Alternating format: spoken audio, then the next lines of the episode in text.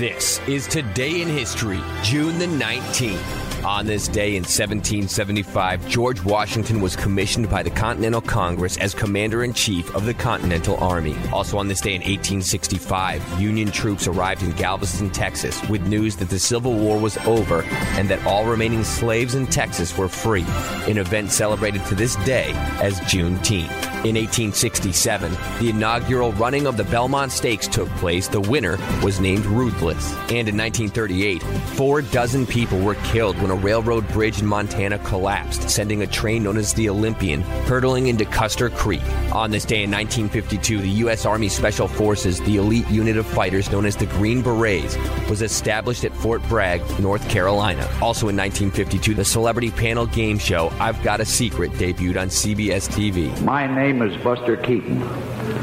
I've got a secret. Can you guess what it is? I've got a secret. Starring Garry Moore. In 1953, Julius Rosenberg, 35, and his wife Ethel, 37, convicted of conspiring to pass U.S. atomic secrets to the Soviet Union, were executed. On this day in 1978, the comic strip Garfield, created by Jim Davis, was first published in 41 newspapers. Also on this day in 1986, University of Maryland basketball star Len Bias, the first draft pick of the Boston Celtics, suffered a fatal cocaine-induced seizure. Len Bias needs help.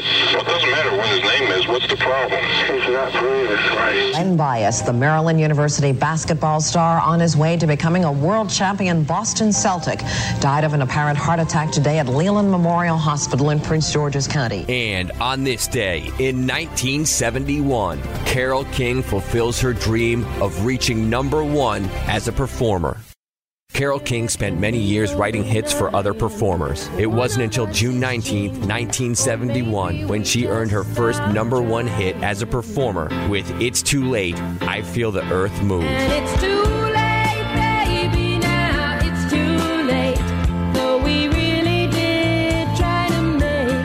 It's Too Late and I Feel the Earth Move appeared on the album Tapestry, one of the best and most popular of the singer songwriter era, which Carole King helped bring I on. feel the earth move under my feet.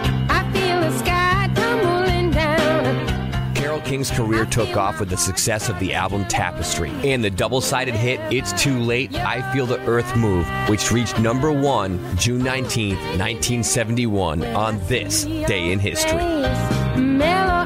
Month of